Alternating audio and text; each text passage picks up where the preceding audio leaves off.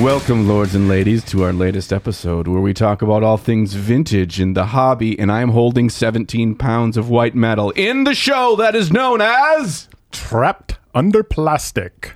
The coping mechanism for the financially irresponsible. Yes. Thanks for that intro. You're welcome. Water Bear and Don. All right. So we gotta have a guest today. Don Haney in the house. It's me. Don. Who the hell are you? Why in my just a basement? dude. I'm just a dude, uh, an old timey, an old timey Warhammer guy. Uh, and uh, I thank you for having me on the show. First of all, appreciate. Absolutely. you guys Welcome, are great. I enjoy it.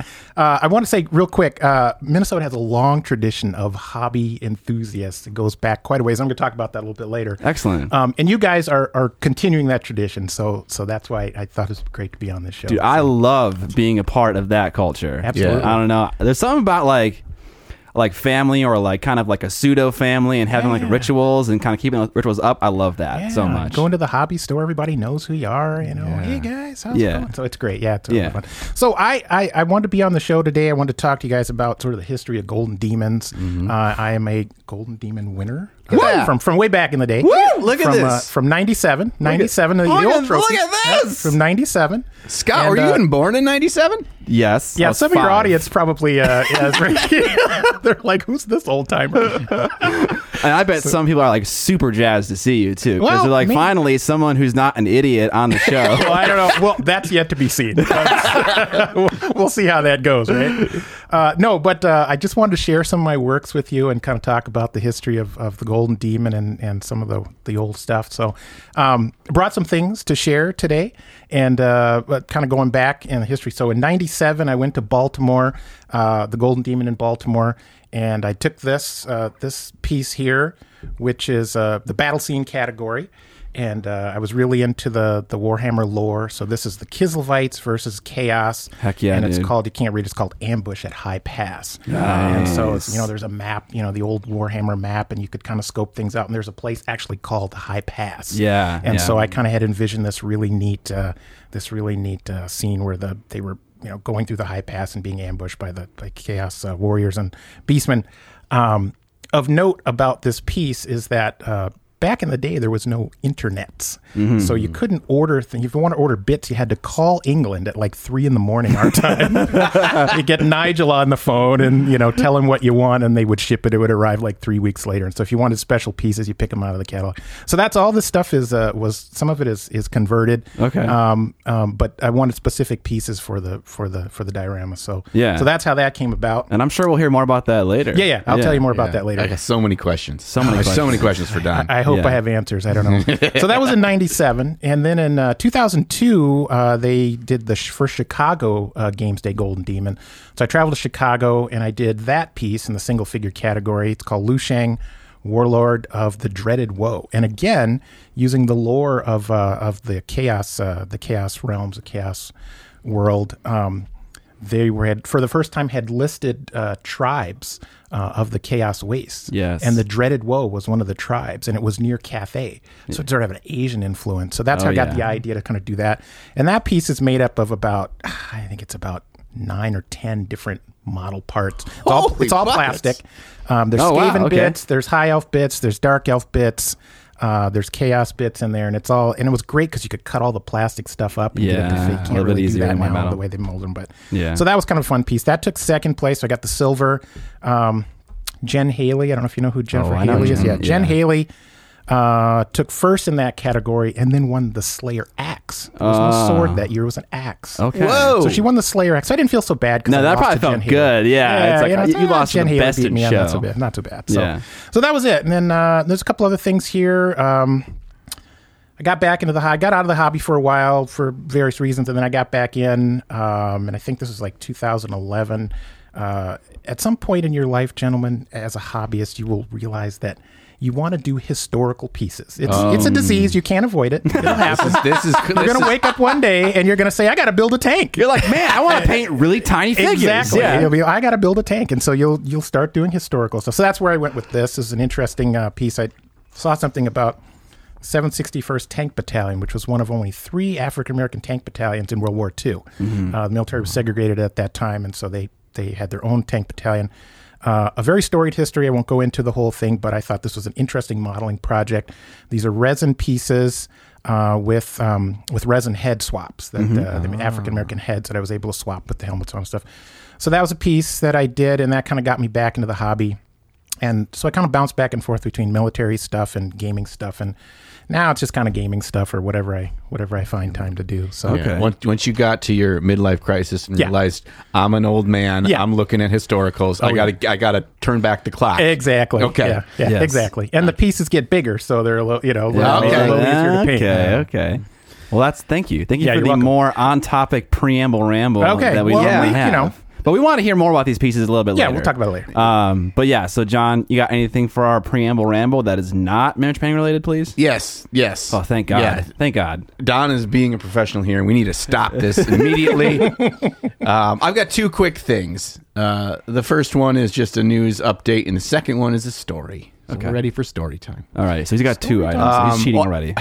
yeah, see, this is, this is what I this is what I do. So um, I, I've made it official. Uh, I've, I've let the universe know as of the recording of this podcast today, but it will be about a week in the past by the time you guys can hear this that I have quit my job. What? I quit my job. If I had Can one you of do those that? popper things, I'd pop it right now. Yeah. and just deafen everyone.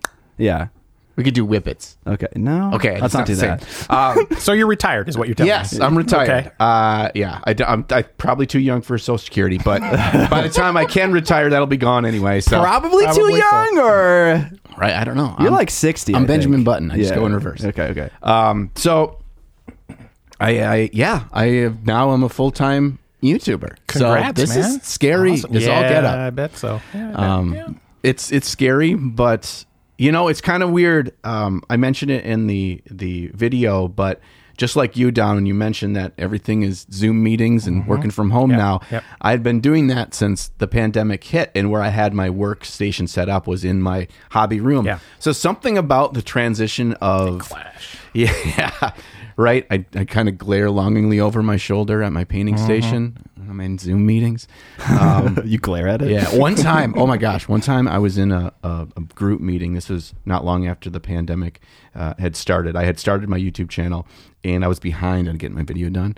And uh, it was when I painted the giant dragon without without an airbrush. Know, the big 3D printed dragon without an airbrush. I painted in oils. I was in a meeting painting that thing. Oh wow. I didn't realize my camera was on. and my coworker sends me a message and she's like, Are you painting something right now? I was like, Dude, did your heart just sink at that moment? I don't even care though. I was just like, whatever. Really? Yeah, and that was kind of the start of like introducing to my people at work what I was doing because they always had questions. When my camera's on, you could see like big lights and microphones and like a whole bunch of art stuff in the background. And so I was never shy about sharing like what I did. And so when the transition came, when I had the meeting with my boss to tell her, she was like, "You know what's interesting? we had a meeting just a week ago with her boss, so my boss's boss, and and they had to do um, uh, an, like they do a report like every six months, uh, a flight report is what they call it, and that's the risk of anyone on your team leaving, right? And John she's was in like, the That's what they Red call it, zone. the flight report. Right. He was in the red They're gonna zone. flee the scene. yes. um, which I that was the funniest part that stuck in my mind is what they call that. Yeah, yeah. Um, and she's like, I actually brought your name up, not because I thought that you would leave for a different institution, but just because you just seem so passionate about this thing that I thought maybe this would happen. So the conversation went really well with my boss, and she's like, "I'm just so happy for you," you know. And it was like, "This is awesome. You, I'm so jealous because you get to do a thing you really want Yeah. to do." Yeah. yeah. And so I was, you know, that really made the whole process so much nicer. Oh, yeah. Um, but going back to it, like I'm physically in the same spot that I've been at since COVID hit. Yeah, yeah. And so it doesn't feel like a big difference to me. Like mm-hmm. same physical location. Like if I would be like how it was before COVID, where I'm putting on a full suit and tie and I'm mm-hmm. driving to downtown and I'm in this very professional environment, going from that mm-hmm. to being in a sweatshirt in my my basement all day every day, that probably would be a bigger jump. But Yeah, um, yeah. I'm So you turned a classic Zoom faux pas yes, into an opportunity, yes. and uh, now you're doing what you love. Yes. So and so we had my, my going away meeting at work, uh, which of course was over Zoom. Um, everybody Sad. came into the Zoom meeting and they had different snapshots of stupid faces that I have made in my videos as their background on Zoom. Oh wow, that's so I was hilarious. like, wow. I thought you were going to say they had different snapshots of models you were painting while on Zoom because Oh, you'd actually yeah. done it more than once, but only realized it that one time. Yeah, apparently they are much more interested in the stupidity that I do than, than, than the actual content itself. They're they're not really interested. Classic. It's not you know medical field. Not a whole lot of nerdy people. I, there are actually quite a few through in uh, through in the institution, but in our in our HR HR Not so much. Not so much. not, so much. HR is normal people. They're boring people. Yeah. Whoa. Hope no one watches this podcast from your old job. Mm. Just I just flamed you. All right, that was your first Pramble Ramble. Congratulations. Now what's the second one? Oh, did you have a? We want to break it up. Did you have one? No, I'm just gonna just gonna snip myself from this section. You just sit in the corner. Yeah. All right. I want to talk about pigs for a Tiny second. Scott. okay, yeah, let's hear it. Uh, Don, do you like to consume pig? Pork. You know, pork Bacon. chops, ribs, You know, bacon. I, have been known to eat a pulled pork. slab or two of, you know, pork. okay, all right, good. Pork. In various forms, you know. Okay, good. I, you know, I didn't want, I didn't want to, you know, impose this uh, thoroughly graphic discussion that's about to happen. Yeah. Okay. Um, this past spring, my brother, who is, uh, you, you in the audience may or may not know that Daryl, uh, character from my YouTube channel, is based off of my brother. Um, my brother is very Wait, much. Daryl's not a real person. Uh, he is a real person, but Daryl's my cousin, and he's mo- a lot like my brother. Ah, I gotcha. Okay, Okay, okay. gotcha. Um, but Daryl grew up in the South for a while, um, and then just recently moved back, so that's why he's got the weird accent. But anyway, my brother's very backstory, much an great an, backstory. uh, an outdoorsman. Um, he uh, he just loves to kill things, you know, uh, animals, and he loves to spend time outdoors. He lives on he lives in the woods. He lives. Uh, he he has like farmland that he rents out to his high school friend that's a farmer. Anyway, he Dude, had an on, idea. Pause, pause. I Yeah. love how you had to specify. You were like, he likes to kill things. pause. Animal. I was like, oh, okay. Good to clarify Yeah, your brother meant, isn't yeah. a murderer. That's good. Yes, not a murderer. No, that's why we got the pigs. Okay. Okay. Oh yes. Jesus Christ. Go Good. on. It's So- darker and darker. So he decided that this spring uh, he was going to buy three piglets and raise them to slaughter. Um, so we got three little pigs, and they were cute little pink, beautiful, fleshy skin little things, about eight pounds each. Three of them. We're going here. in We're the spring. here. I know where this is going. Yeah. Um, it's crazy how fast pigs grow. Yeah. It was I I mean, I knew they grew fast.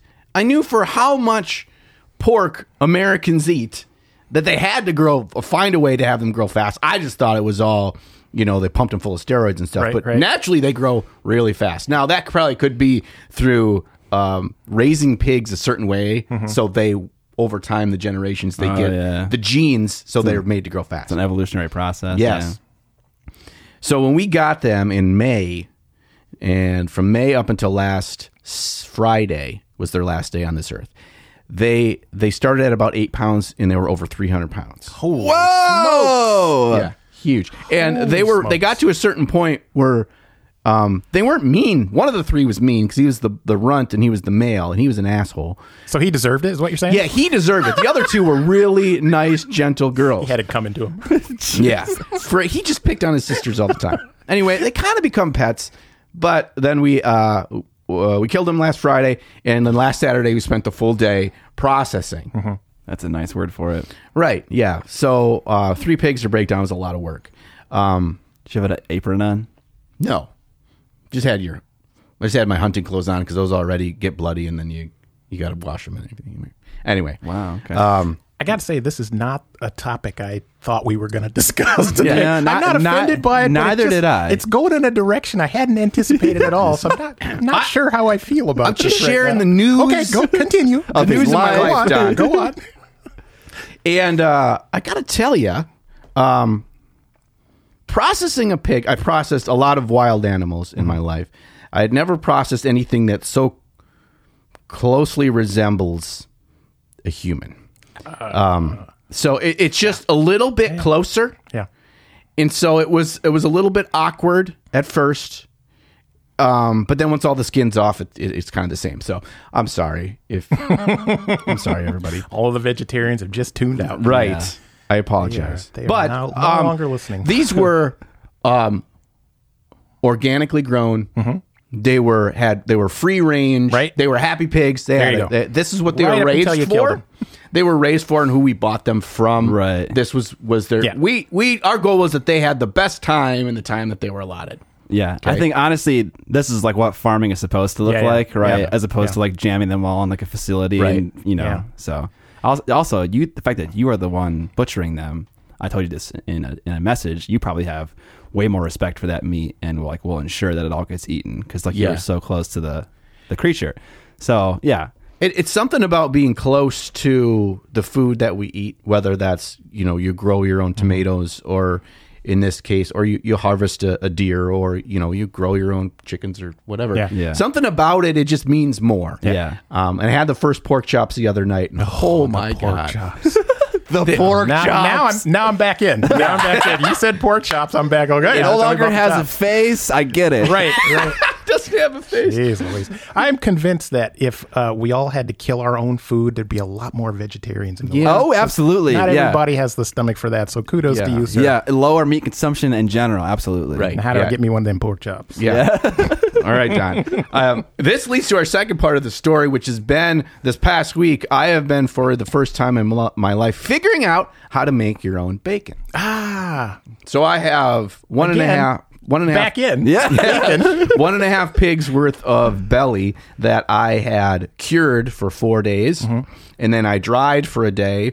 And now tonight, when I get home, I'll be doing the slow smoke over applewood Sounds till they're good. 150 degrees internal temperature. Beauty. And then on Sunday, I'll be slicing. Do you have a vacuum sealer? Are you going to vacuum seal and freeze them, or My brother does. yeah. Okay. I'm just bringing them up, and I'm doing the hard work. honestly, kind of yeah. He's just going to seal them up for you. Right. But Yeah. here's the you can key. Here's, here's the key is that I'm doing all the hard work in the bacon, but I get like a half pig's worth of pork Mm-hmm. in. That's a lot. Yeah. That's like enough. Uh, wh- 150 pounds of pork. What is that enough for? Like a year, year and a half of Yeah. pork Well, I eating? share too. Oh, okay. So I'll bring some over. You guys want some? You want some chops? You want some bacon? I will take anything you'll get. Uh, I, the same. I Yeah. would, you know, Okay. anything you want to part with. I'd Yeah. happy All to right. Try So, that homegrown I have- bacon. I have about forty percent confidence that I'm doing this right, but the internet's telling me I'm doing it Now, right. wait a minute. So I I can't. Yeah, maybe I don't want it. Botulism is still a thing. Just make sure it's cooked. Um, and I think we'll be fine. I'm sure the internet can't steer me wrong on how I to make think bacon, we'll be right? fine. yeah. Right. I'll eat it famous last first. words. Words of confidence. I'll eat it from first the guy before making the beat. Okay. Yeah. Well, you already ate it, so we'll see. I had the pork chops and they were delicious. It's, here's the thing. We'll see in two days if you're like dying. Here's the thing. I had them on Tuesday, so Oh, it's Friday today. You're I'd be totally dead by now. Yeah. Um, it tastes like a pork chop, Mm-hmm. but it just tastes like you had a little dial somewhere, like the little the little God dial, and the God dial in the back. God just turns Turned the up. turns up to eleven. The porky flavor. yeah, it's just Yeah. it's juicy, Oh, it's yeah. moist. The flavor is just like Yeah. in your mouth. Didn't sit in the grocery store for three or And, four like, days. The fat, uh, because you have like a fat cap, Mm-hmm. right? Because pigs got a, a nice fat cap on on the outside of the meat, and you keep that, and that just kind of melts into the meat as they cook. Mm-hmm. Woo, woo! Yeah, so worth it. There's there's John. Uh, That's Unc- the piggy story. there's Uncle John's little sidetrack for today. Holy smokes. Uh, I probably set us off track by quite a bit. So let's get back onto the next aspect of the, the podcast. What are we talking about? Painted. And I want to go first because I haven't spoken You in a while. Please do. Yes, thank you. I want to know what you painted. Okay. Uh, I don't have it with me right here. It's upstairs in a closed room, but it's uh, a Seraphon. I painted a lizard man, my first ever lizard man. Lizard. Can I just say that? I think they're stupid. You think so? They're not Sure. stupid. They're not stupid. But like, I think, okay, why did Skaven get a cool name and not called Ratmen and Lizardmen? Well, I guess they got a cool name now. They're Seraphon. Seraphon. Okay, yeah, yeah. I've never been super into dinosaurs. You know, some kids were into dinosaurs when I was little. I was mm. into like trucks and stuff. I was never into dinosaurs. So, it, so you would probably be happier if they made a Warhammer forty thousand Transformers, Those already exist. Army. you know, and then you would be like, oh, the truck, Choo, choo, choo, choo, Yeah. robot. Yeah. Yes, definitely. I'd Isn't buy that, that. the Tau? Uh, yeah, that or Are they trucks? Yeah, they're kind. They kind of look like kinda they Night could be Titans. turned into a truck. But yeah, never been a fan of Lizardmen, but I had a good reason to paint one this time, and they got done.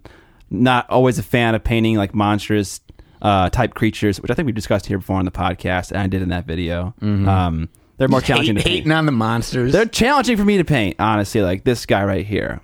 Uh, what is that called? That is a uh, I don't know some kind of demon. I've, got- I've been out of the a- game for so long. it's I a can't remember. mace. It's a Khorne. It looks like a Khorne yeah, demon it's dog. demon Yeah. dog, whatever those are Bloodhound. called. I'm sure, we're gonna get flamed in the Bloodhound comments gang. on this because we don't know. What, Yeah. I don't remember what it's called. Yeah, neither do I. Uh, but anyway, Fleshhound, Fleshhound, Fleshhound. That's what it they're is. called now.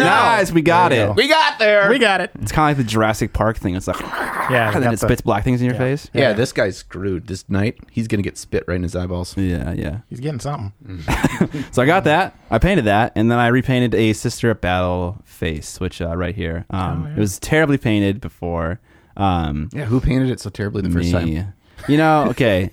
After painting this face again, uh, it's quite a challenging face to paint. Like the uh, portion of her other eye is kind of like blocked a lot, by, a lot by her hair, and she has like a strange wrinkles under her eyes, which I just didn't paint because it made her look old.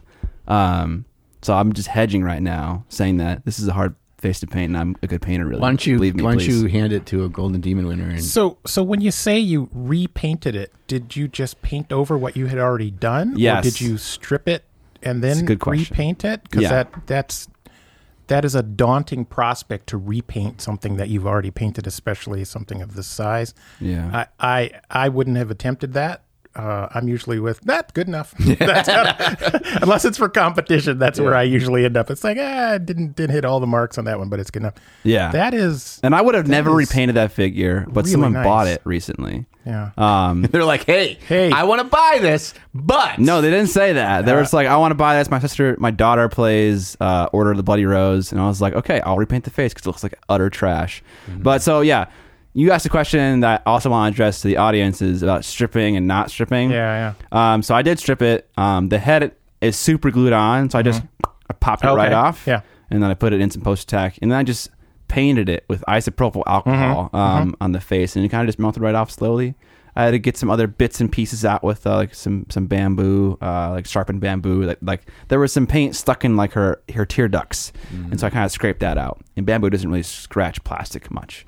It was Um, a very, very nice model. Thank That's you. Very impressive. thank you. Um, yeah, I had a lot of fun when I painted it the first time. Um, but yeah, so I repainted that face.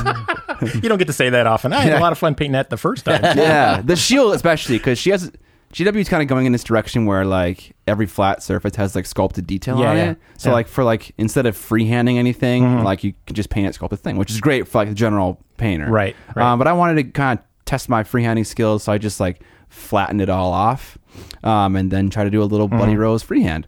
Um, but yeah, so I painted that face and painted a lizard man in the last uh, two weeks. How about you, Johnny boy? Let's have Don go because I just talked for a long time about pigs. Okay, Donny boy. There was I a love long this. I discussion got it about down, pigs. I'm recalling it now. you forgot. I'm traumatized by most of it, but however, um, when we I was back in when he said pork chops. Um, I have been working on uh, some models for a game called Don't Look Back, Okay. and it's uh, it's a '80s horror themed uh, co-op game where you play as teenagers from high school or what have you, and they're running around the camp or the forest being chased by the murderer. And it has some really fun game mechanics where uh, you know you can trip and fall in the forest as you always do in the film. And Yeah. so it's, it's kind of a neat game. I haven't played it yet. Uh, I've watched it played, and, and I've been working on scenery and terrain and figures for that. So that's what I've been working on the last few few weeks. Um, prior to that, I was doing a. I think I spent the last two years working on stuff for Frostgrave. I was just about to launch my uh, Frostgrave campaign when the when the pandemic hit. Ah. so I said, "Well, I'll just keep working on stuff." Yeah. And I finally get tired of that because we never get to play. So, Okay. Yeah. so don't look back. That's where I'm at. All right. Wow. Very cool. I, I have questions about Don't Look Back. Okay. Is it play on like a, a board, like a Warhammer board? Yeah, like yeah, a four it's uh, yeah three by three. Three So by playing on three. three by three. Yeah, and it's four four uh, characters against one killer. I don't remember Yeah. what they call, it, but yeah, it's four characters against a killer. It's a co-op game, and it uh, it plays in about forty five minutes to an hour, so it's pretty quick. And there's just scenarios and different things. So they've got uh, Blacksite Studios is the company that makes it, and they also make MDF terrain to go with it. So there's like a whole cool. Camp Crystal with, Oh, the, with the campground. It's hilariously cool. Yeah, I was gonna really ask, is fun. there a, is there a campground nearby yeah. with, a, with a lake, Oh perhaps? yeah, there's all of that. Yeah, you can buy you can buy their game mat. It's got lake on it. Oh, It's- nice. It's really cool. That's super They're hitting cool. all the hitting all the buttons on Yeah. that one. Yeah, it's a lot of fun. Do you have a mini for the bad guy? Yes. Okay. Does he? Are they always on the board? No.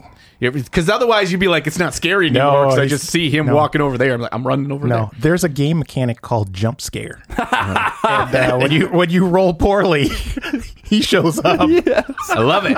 That's yeah so it's really cool. it's really really cool. So I'm looking forward to playing that. Did you know that in Duluth there is a aquatic park that you are supposed to uh, s- dive in the lake? Uh, and it's like there's like a playground underwater, and Mike Myers is down there, like a Oh, statue of yeah, him. yeah. Yeah. Oh, Have you Lord. seen articles of that? No. They say No, I've while not you're heard of scuba diving, you can see like Mike, Mike Myers, Myers just down like there. down there, Oh, like that's kind very of strange. Yeah, it's spooky. There's like great- helicopters down there and shit, and then fucking a Oh, murderer.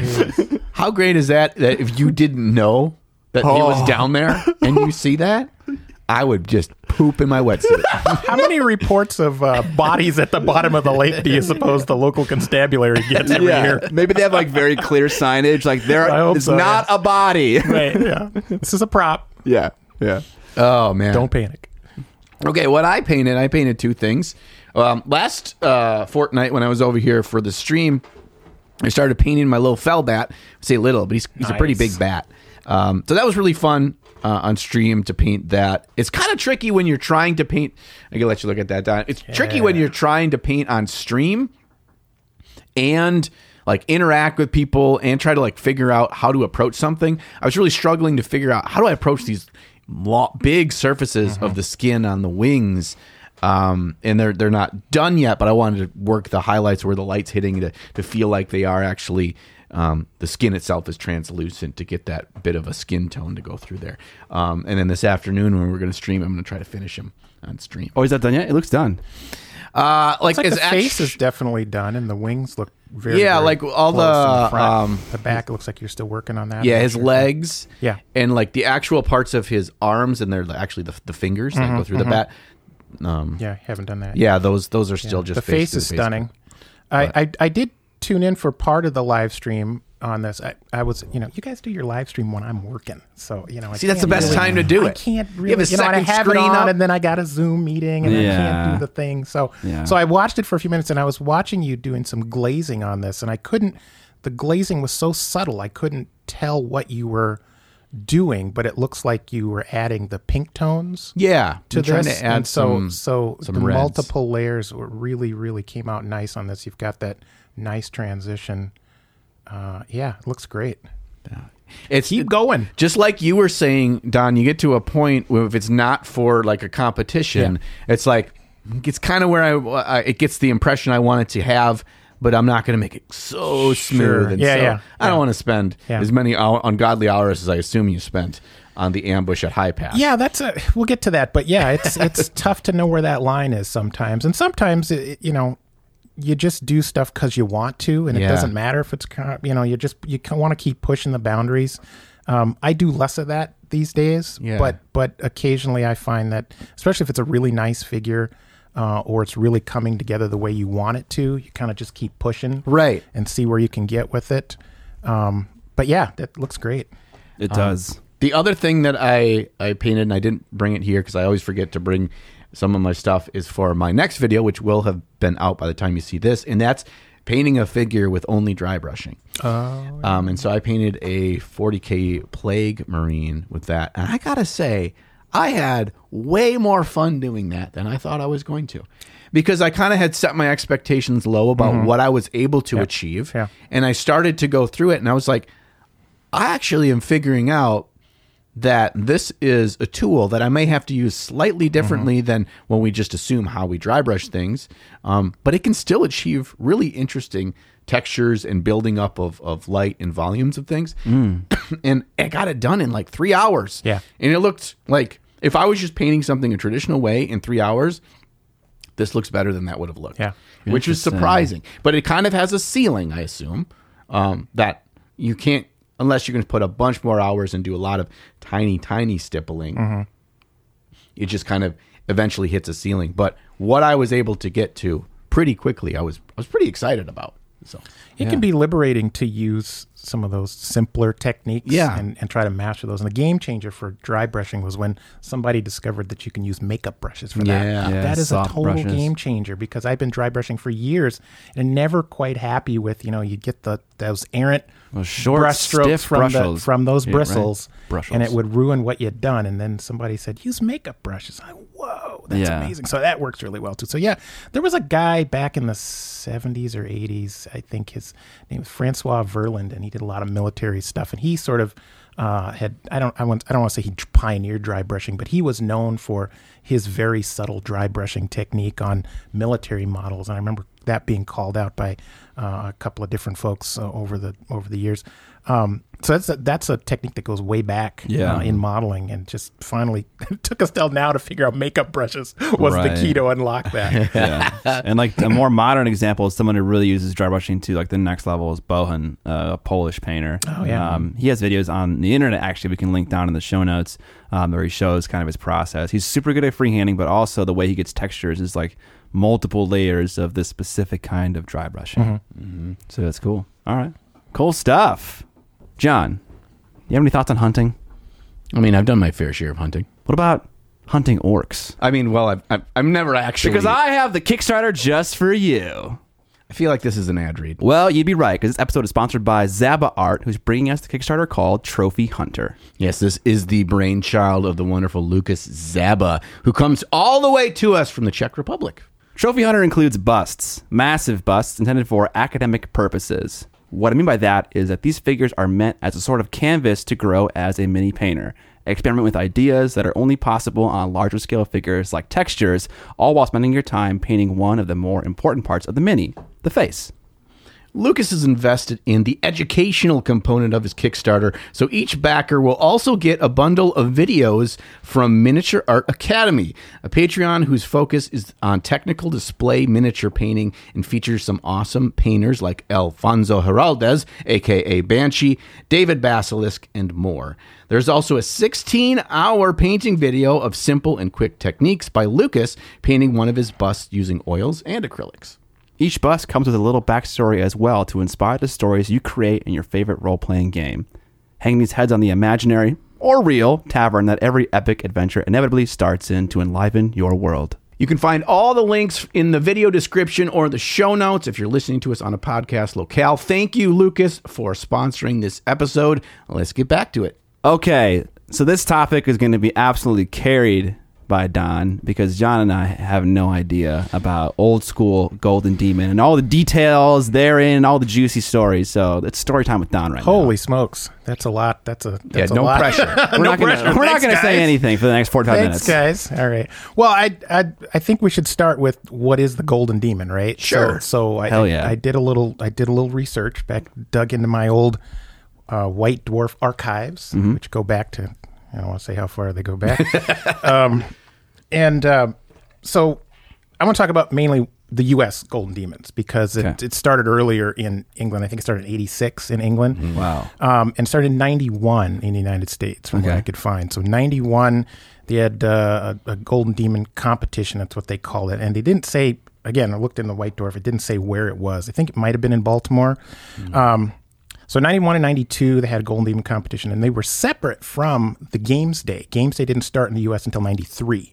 So the first Games Day was in 93, and they had the Golden Demon uh, as part of that. Um, 94 and 95 uh, were two weird years because the overall winner actually didn't win a Slayer sword in the United States. They won two unique trophies those years, which I thought was fascinating. Wow. Uh, and one of the guys that won uh, in 95 was a good friend of mine. His name is uh, Jeff Wilhelm. He's now the owner of uh, uh, Dragon Forge Designs. He does the resin bases. Yeah. Uh, and, and Jeff is from the Twin Cities. Oh, uh, originally. yes. He's lived in Cincinnati for a long time, but he's from the Twin Cities. Uh, he's one of my contemporaries. And Jeff and I and another guy named Jim Ball uh, were three painters that uh, we worked together for two collectors over a number of years. We painted their entire Warhammer collection of miniatures. And these guys had, between the, they were two brothers, between the two of them, they had hundreds and hundreds of miniatures. They had built all these Warhammer armies, and Jeff and Jim and I were the ones who painted all those. And so every every uh, couple of weeks, we were sort of like, you know, oh, did Jeff paint that? Oh my God, that's awesome! You know, Jim painted that. So we were always like kind of notching each other up. Yeah, yeah. So so we were competing amongst ourselves, un, uh, you know, unwittingly. Um, and then Jeff went to Baltimore in '95 and won the overall trophy. And I said, "Damn it, I need one of those." so so uh, so in 97 i finally made it out there went traveled out to baltimore with this piece right here uh, the, the the the battle scene category and i and i picked battle scene because i i had sort of i, I started as a scale modeler and so i was always fascinated with with dioramas and telling a story and that sort of thing. That was always sort of my forte. Um, so I picked battle scene, which is a, a really weird category for the Golden Demons because typically that doesn't get a lot of recognition. It was always single figure or large monster or uh, something of, of that nature that would win. Um, so I was taking a pretty big gamble, but I was confident that um, with my knowledge of you know scenery and terrain building and uh, and storytelling that I could make a piece that would be competitive. So I worked on this, and I, as I said at the beginning, you know, I had to order special parts from England, and and um, uh, I remember Jim coming over to my house one night, and I quick had to hide what I was working on because I didn't want him to see what I was working on. you know. Classic. And so, uh, so yeah, so I worked on this for I don't know, probably three months, I think it was, and I traveled out to Baltimore with it and entered in the competition, and uh, that was a really interesting day because I kind of went in with no real you know preconceived notions about how well I would do. This was you know the premier painting competition in the United States, or that's what they tell us. Um, and so I was getting a lot of buzz uh, during the day. People from Games Workshop were coming by and saying, "Oh man, you're the guy that painted that. That's amazing. That's really cool." So I was starting to, go, yeah, That is right here, super doing all right here. Um, and then someone came by and said, "Hey, John Blanche wants to meet you. He loves your piece." And I was like, "What?" and so yeah, so John Blanche came by, and I got to chat with him for a while. Really a neat guy. Uh, we talked about. Um, a lot of different things. He's into like you know he's into blues music and stuff like motorcycles and stuff. So it's really just kind of a, we didn't really talk about miniatures, which was really Yeah, interesting. yeah. Um, so that was kind of the highlight of the day for me meeting John Blanche. So um, I got I, I got the gold uh, for that category, and then the way they set it up is uh, all of the gold winners in each category are then vying for the Slayer sword. Okay. So first place in each category then goes in the pool for the Slayer sword. Okay. Um, so I and Jeff Wilhelm, my friend Jeff, was there that day, and I remember he came running by and he goes, "Man, you got this! You got this!" Like, "Yeah, yeah, yeah, yeah." So it turns out I didn't got this. Oh no, no, no! I know it's crushing blow. Uh, a gentleman by the name of uh, I think his name was Jocelyn Goyer um, won the Slayer sword that year with a, uh, a wood elf dragon. It's a really nice piece. He'd done a lot of really fantastic stuff on it. So so I was a little disappointed because yeah, it was a kind of a big build up, but I was happy to go away with the and it wasn't even the nice trophy. Then it was the little trophy, but but I was still very happy to. Do you remember specifically how you felt when you when you figured out you didn't win the Slayer sword? You know, initially it didn't matter, but on the ride home, it Yeah. started to it started to hurt a little Really bit. interesting. Yeah, I yeah. feel like I would react immediately. I'd be like, "Fuck!" Like if I didn't have something that met an expectation, I would like it. Would. I would just be like super sad. Or didn't right hit away. me right away. You know, Okay. it was it was on the ride home, and I was like, "Dang, you know, it's so close and so far at the same time." And you know, you put a lot of effort into this, and you know, like three months of time. I Yeah. can tell you how many hours it was. Uh, it's irrelevant, but but the point is, is that you you pour your heart and soul into it, and you do the best work you can do, and and you know, you come away with whatever you get.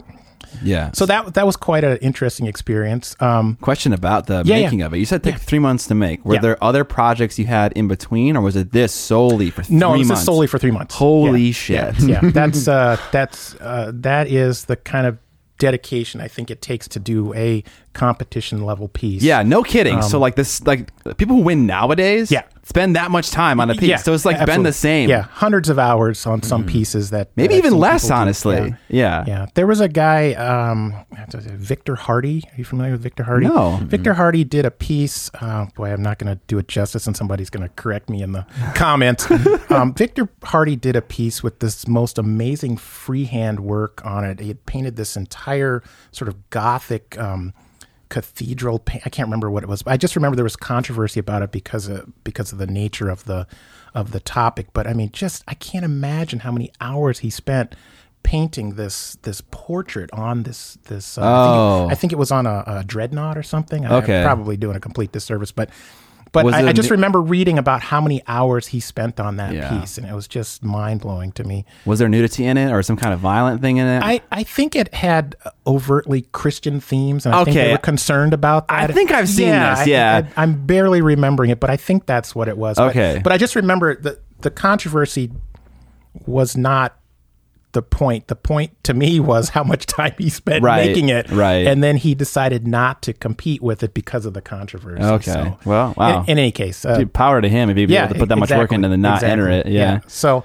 so that's that's how that came about. Um, Excellent. So uh, for for audio listeners, Yeah. I don't know if we said it, a battleground scene. Uh, it's a bat. It's called a battle scene. Is Battle the category, scene. right? So it's a diorama. It's a diorama, yeah. That depicts the. You'd have to have. I think. It, I think there's a minimum of five miniatures. You have to have five figures on a scene, on a base, uh, showing some sort of conflict. And Yeah. And uh, so, I think it was one of the harder categories Oh, because it involves so many other skills besides just miniature painting. Yeah. Uh, which is another reason why it took so long to do it. Yeah. Um, you know, because of the base and the you know the scenery and everything right. um, but but again, people spend as many hours on a single figure, especially now. Some of the stuff that's that I see now is just mind blowing. yeah. So that's that one. That was in '97.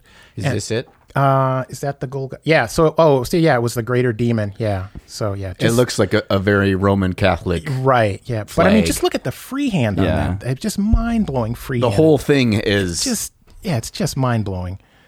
Um, That's like that's like Kirill Kanayev level of freehand. on Yeah. it. Yeah, and I don't know what year that is. That's 20, amazing. 2010 is when this post was made Yeah. here, but I don't know if it was how much earlier. Oh wait, no, submitted 2006. Yeah, so it's around the time. Yeah, and it was toward the end of my competition days. Okay. So I didn't compete again until 2002 um, when I went to Chicago. Um, that was the first year of the Chicago G. You know, so it was a little closer, a little easier to get to. And at the time, I was working for a local company um, that was selling Warhammer products. They were at four local stores.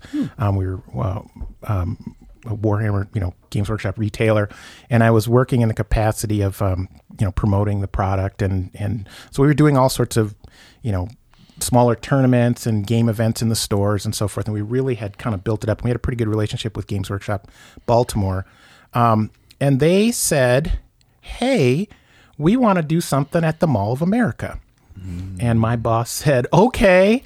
um, and so we worked out a deal with them. They actually sent uh, a team of people out. Uh, and we worked with them and we put on a Rogue Trader tournament. This was in 2002. We put on so a Rogue cool. Trader tournament Yeah.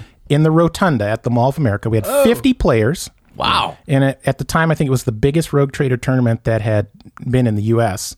Um, and we put that on. That was a you know sort of a Herculean lift. Um, and the funny thing about that one was, so we were also selling product at the you know at, at so we, the box games, the core sets, Warhammer and 40k. And I think that day, I think we maybe sold 40 or so box sets, which is a pretty good day uh, of core sets. Because they're about 100 bucks a piece. So later that summer, I went to um, to Baltimore with a coworker to the Baltimore Games Day, not to compete, but just to go and take a tour of Games Workshop. And so we talked to the guys that we you know had come out to Minnesota earlier, and um, when they would introduce us, they'd say, "Yeah, is Don and Travis from you know from Minneapolis." And I'm like, "Oh, you're the guys that did that Rogue Trader tournament?" I'm like, "Yeah, yeah." Oh, we heard you sold like 50 box sets that day. Like, yeah, yeah. So then we go and meet another guy. It's you know Don and Travis from Matrix. Oh, you guys sold like 80 box sets that day, didn't you? I think by the end of the day, they had us up to like 120 box sets that we had sold. We were legendary. You know, it's just kind of, it's really funny. So, so I didn't compete, but I did get to watch uh, the Golden Demon uh, in Baltimore in 2002. And that was a pretty interesting uh, competition. I don't remember, I remember it being highly competitive and seeing some really amazing pieces. Um, so when they announced they were going to do one in, in uh, Chicago, I thought, well, competition's really ramping up. You know, what could I do that would be different? Um, so that's in the. I think the Chaos book had just come out earlier that summer, and like I said, for the first time, it had a map of the Chaos Wastes, which you know no one had seen to that point and so it kind of opened up some new ideas about what things might look like and how you know the chaos tribes sort of sort of fit within the the realm of chaos so that's why i came up with the idea for this guy because um, as i said you know they had this this tribe called the dreaded Wo which was near cathay which is the chinese representation in the warhammer world and so i you know got out my history books my osprey books of uniforms and things um, and kind of came up with some cool ideas for what this guy might look like. So it's sort of a cross between a chaos marauder and with a sort of an Asian influence. Yeah. Um, so again, I worked on that one for probably uh, probably another three months or so, off and on. um, and this is not you know hours every single night. Sure, this right. is you know you know over a period of time. yeah. Um, but my main thing with this one was to try to get a really dynamic pose, um, to try to make it unique in a way that it didn't look like an off the shelf figure. Um, and then I hate to say it, but the painting was almost secondary. The the my real goal with this was to make something unique that no one had seen. I felt the same way about So- the last piece I did. The painting came secondary just because I had no time left to really paint. Yeah. I was more interested in the the sculpting and the conversion and the base. And that and that's I think that's where the bulk of the time on this one went because like I said, it, you know, it's made up of about nine different parts. Um, somewhere there's a picture of all the parts laid out, um, but it's got a Skaven torso, and then it has a I think that's a high elf lower body because it's got the scale mail. Yeah, I recognize the The scale. now. legs are from the Chaos Marauders. I think one arm's from a Dark Elf, and one arm is from uh, I think it might be a might even be an Empire figure. Um, the horse chopper is is custom made. It's just a brass rod. what? He mentioned a horse chopper last week. the horse week. chopper. That's Yeah, right. He saw- yeah. he saw- so he's got the horse chopper, traditional Chinese weapon. Yeah. Um, and in the back, so what I wanted to do was to, to really make him look different was to kind of resculpt the face. So I changed the shape of the nose, added the Fu Manchu beard, and then I added this. Um, your viewers won't be able to see this, and the, the podcast listeners won't. But but he's got a, a I think they call it a a queue. Uh, the hair, the the braid in the back is called a queue. Okay. Um, and so it's a very long, and that's made with um, twisted strands of brass wire, um, or, or copper wire, I think it is, because it's softer. So twisted strands of copper wire, so it would hold its shape, and then I sort of braided it together. That's super clever. Yeah. Yeah. So, um, you know, so doing different things, different build techniques um, to get it all to fit together. And then, like I said, um, painting it was, I don't want to say it was an afterthought, but it, at that point, I, I kind of knew what I wanted to do with it. So I didn't have to really think a lot about um, how I wanted to paint it. It was really in the sculpting. So the base was, you know, I, I kind of wanted to do something with the base. In the Chaos book, I remember um, they had done these things with these weird color spikes coming out of the ground. And I sort of wanted to echo that. I wasn't really happy with it, but there was no time to change it. Yeah. Um, at the end, um, so I- if I had to do it over cool. again, I would do the base different, a little differently. Um, but but otherwise, I think that uh, overall it turned out pretty good. I was pretty happy with that. I like how he's balancing on one of the spikes. It definitely adds to this element of like a samurai, Mm-hmm. some kind of Yeah, so like the sort of light on his feet, you know, Yeah. sort of that uh, that uh, um, you know warrior ethic, that monk ethic, you know, Yeah. where sort of dancing across the the, the piece of Yeah. the, the terrain. So, So let's back up a little Yeah, bit. Yeah, Because I have a lot of things I want to say. Yeah. So, like, this diorama is super cool from a lore perspective because you might not know because you hate game lore. Uh, but, like, Kislev is like the Osgiliath of, like, the world of men in fantasy, which is to say, they are like the first barrier between them and like all of the chaos Right. wastes. Oh. yeah. so the reason They're why- the Vanguard, yeah, Yeah, the Vanguard. Yeah, so that's why you're seeing Kislev, which is not a race that is in Age of Sigmar yet. Um, if you are a fan of uh, Total War Warhammer 3, the video game, Mm-hmm. Yeah, that has out. Kislev Yeah, in it. Oh, yeah. oh, you're familiar with this? I am familiar with that. Yeah. because Kislev has always been my favorite of the Empire. Uh, the Empire realm, Right, yeah. They're part of the Empire, Yeah. Um, and they're sort of based historically on like, the Polish winged hussars, and, and that's what you're seeing with the wings here. So, so they have a basis in history for this. So they kind of look like the Eastern European uh, medieval of Russians, and- Exactly. And, those. So, so I thought the lore was really cool, and I liked the the fact that it was, you know, they were always sort of depicted in the winter. Yeah. Um, and so that's why I thought that look that would make a really cool um, sort of diorama because again, it was something you didn't see a lot of. You know, people weren't doing a lot of Kislev models. yes. Um, so that's how that Bear I ended up with that. cavalry, yeah, yeah, all that yeah. Mm-hmm. good stuff. And then this, the single figure you mentioned, I mentioned this when we talked about it in the coffee shop, but like we haven't seen Asian inspired chaos models I feel like ever from the actual product line Right. until Warcry. They came out with like those Oh, yeah. serpentine dudes, mm-hmm. and so I thought it was super cool that Don had like this foresight of like, of course, there's Chaos Waste near Cathay. Of course, there's gonna be more of an Asian inspired chaos like Marauder type dude, which exists now in the range, but you converted it and made it here in 2002. Yeah. Yeah. That's so cool. Well, again, you know, going back to the lore, I, I think that is, um, you know, that's the the the font of all knowledge for for any you know great hear that, modeling for any great modeling uh, you know task you might want. this is this is kind of like the pig story. For yeah, check it out. Check it out. Okay, I'm with you. I'm, K- I'm. KDM, KDM, monsters. Yeah, Yeah. monster. So so yeah, so I, I think you know reading through the lore, looking at the maps, those sorts of things, you know, can be really inspiring when you're trying to come up with an idea for uh, a project for Golden Demon. I think that, and I think that the judges, uh, the judges actually kind of recognize that too. Yeah. Um, and when they see something that triggers the lore, they're like, oh yeah, So- Yeah. So, I've heard that comment from the judges that they really like that about not about mine, but but Yeah, that they like things that are in the lore. Yeah. And in fact, that's still a thing to this day. I I, I chat with uh, one of the head judges of Golden Demon, Mm-hmm. um, like semi uh, sporadically, and he mentioned that they do really like pieces that uh, kind of go with the flow of the lore. Um, so that's still true. Well, they spend a lot of money on their IP, so they like it when you uh, when you Yeah. when you echo When it for when them. you grease the Yeah. chin a I think bit. they even have somewhere, when I've looked at it recently, uh, it's a, a part of criteria for judging that it's described generically, but it says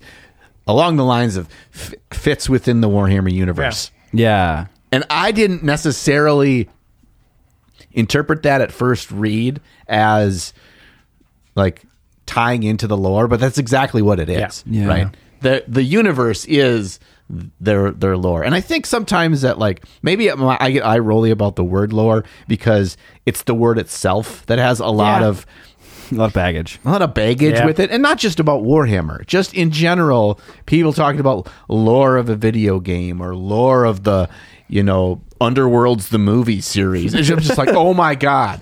Um, but it's not. It, it- there's something with more depth and interest to it, and so when Don describes it, I'm kind of like. Yeah, that's kind of cool. Like, you know, I want to find out about this this place somewhere in Poland, you know, where there's just beast men in a cave and these guys are walking through. Like that seems more interesting Yeah. to me. Um, they kind of jump. uh, Again, this is my own personal opinion. It feels like they kind of have to one up themselves all the time in their lore, and it just kind of gets a little bit Fonzie jumping the shark to me on some stuff. But that's just my own personal opinion. No, you're right. The books are just like how violent and descriptive of that violence can we get? And that's kind of what it feels like sometimes.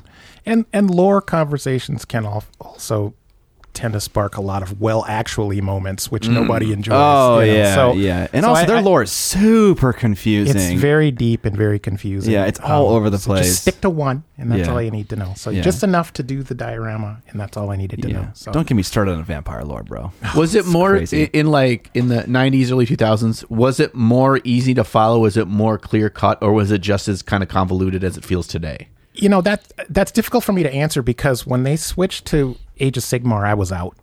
You know, I and I and I had a lot of time and energy invested in the Warhammer world, and you know, I'm one of the the the grognards. You know, I I love the Warhammer world. I love the realm.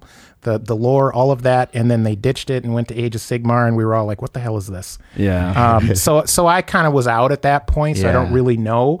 Um, I have friends who are still in it, and they they swear that the stories are great and it makes sense, and you know it's great. And I, and I you know it's nothing against Games Workshop or you know any of the people that enjoy Age of Sigmar. the fine game, I'm sure, um, but it just wasn't for me, and I just kind of stuck with this, and I knew this, and when they ditched it, I was sad to see it go, but you know it's, that's the way it is. Well, it's coming back. that's what we hear. the old world. That's what we hear. Shall return. I'm That's very excited Don is. You see, like That Kislev army's gonna be on the table, baby. it totally is. Yeah, dude. There's gonna we're gonna be I'm so excited. we at Golden Demon, uh, 2026. And Don's gonna be wearing this large purple cape, and he's gonna walk through, and he's gonna like pull back the cape, and there's just like all these competition pieces. and he's like, On square back. bases. I'm back. Square base, old world. Puts Well, I'm uh, I'm 127 years old now, so that's unlikely to happen. God damn, looking good. well, you know, I want I, I want to go back for just a second because uh, you know when Blake was on the show, he Yeah. he made a comment about the show that I that I took umbrage with. um, I'm and, and, I, and I think he said, I think he said, uh, it, it, I, I think I wrote it down because I wanted to quote him. He said, "The set was not as impressive as it is behind the camera."